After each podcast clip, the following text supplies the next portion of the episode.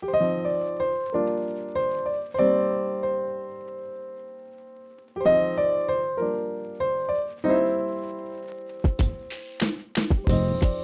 ai venit la Psihologi la cafea cu Cristina Orsu și Lucian Negoiță, podcastul educațional care aduce psihoterapia mai aproape de tine.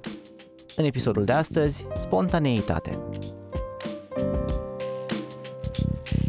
Lucian, pentru că mi-ai ridicat la fileu uh, sugestia asta de a face un episod spontan, îți urez din nou bine ne-am regăsit și hai să facem un episod spontan despre spontaneitate, care înseamnă ieșirea asta din zona de confort. Mm-hmm. Bine, am redevenit, Cristina. Ia să vedem. Spontaneitate. Ce, ce intenții, ce nevoie ai legat de spontaneitate? Ce nevoie am? Wow! Uh... Huh. Uite, da, prima dată m-am gândit, oare eu am nevoie să fiu mai spontană decât sunt de fapt? Și după aia când am lăsat deoparte presiunea asta de a mă gândi, hai Cristina, fi spontană, hai gândește-te la ce, ce anume ți-ar plăcea să mai faci, mi-am dat seama că răspunsul de fapt este să accept că oamenii apropiați mie nu pot sau nu vor sau nu-și doresc să fie spontani. Cred că asta ar fi nevoia mea acum. Ca cei din jurul tău să fie mai spontani? Să le dau voie să nu fie sau să nu-și dorească să fie spontani așa cum poate sunt eu uneori. Da, eu te consider o fire extrem de creativă și spontană și liberă și știu că te joci de mulți ani și cu teatrul de improvizație. Și cu actoria, cu piese de teatru în sine, da. Și eu mă consider destul de liber și spontan și în cabinet și în afara lui. Poate să începem să ne întrebăm de ce nu ne dăm voie să fim spontani, de ce ne este teamă, să nu ne facem de râs, să nu spunem lucruri greșite, iarăși revenim în frici sociale. Mm-hmm. Toate duc până la urmă frici către... de abandon. Exact, către teama de abandon și teama de respingere. Sau că nu suntem suficienți de buni, că Sau... nu o să reușim. Îmi place mult, probabil știi, când Mark Twain uh, a primit un compliment despre cât de spontan a fost uh, atunci când a luat cuvântul, nu știu, la o conferință, o altă cheie a spontaneității. A fost aceea că el a spus ceva de genul vă mulțumesc, în spatele spontaneității mele stau șase săptămâni de pregătire. Păi uh, în uh, vorbitul în public, în tehnicile de vorbit în public, se menționează faptul că sunt două secrete mari și late. Unul este un comediant de stand-up mm-hmm. care stand-up-ul se presupune că este așa, este spontan sau poate se presupune în mod eronat și presupun eu că se presupune asta, um, că el așa vine pe scenă și uite ce bine o zice și ce bine o dă, dar de fapt ei repetă de sute de ori până când ajunge să fie discursul respectiv în forma finală și doi am uitat despre ce era.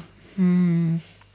A, da că nu există până la urmă improvizație, ci există doar să adaptăm lucrurile pe care le știm deja, deja la un anumit știm, context. Da. Să le dăm noi forme, noi. Da, exact. Mă fac să devin nostalgic, dar e un prilej să le și mulțumesc unor prieteni de-ai mei, doi actori cu care am făcut uh, în niște ani cursuri de actorie sau public speaking sau improvizație, cum spui tu.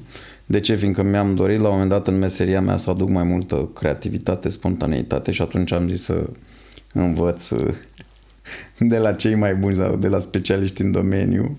Și vreau să-i mulțumesc și lui Mihai Bobonete și lui Gabriel Răuță că au fost de acord uh, să ne conducă pe noi câțiva psihologi, câțiva psihoterapeuți pe aceste drumuri ale spontaneității și poate o să împărtășim mai multe la o bere în vamă, Mihai, sau la o terasă italienescă, Gabi. Însă pentru mine ați fost așa două modele și doi profesori în ale spontaneității.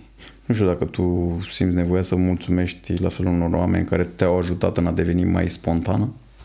Cred că și îmi vine în minte școala unde sunt uh, acum, pentru că um, acolo am învățat foarte multe foarte multă eliberare apropo de improvizație, pentru că mi-aduc aminte când am făcut... Adică ați da voie. Da, exact. Să... Da.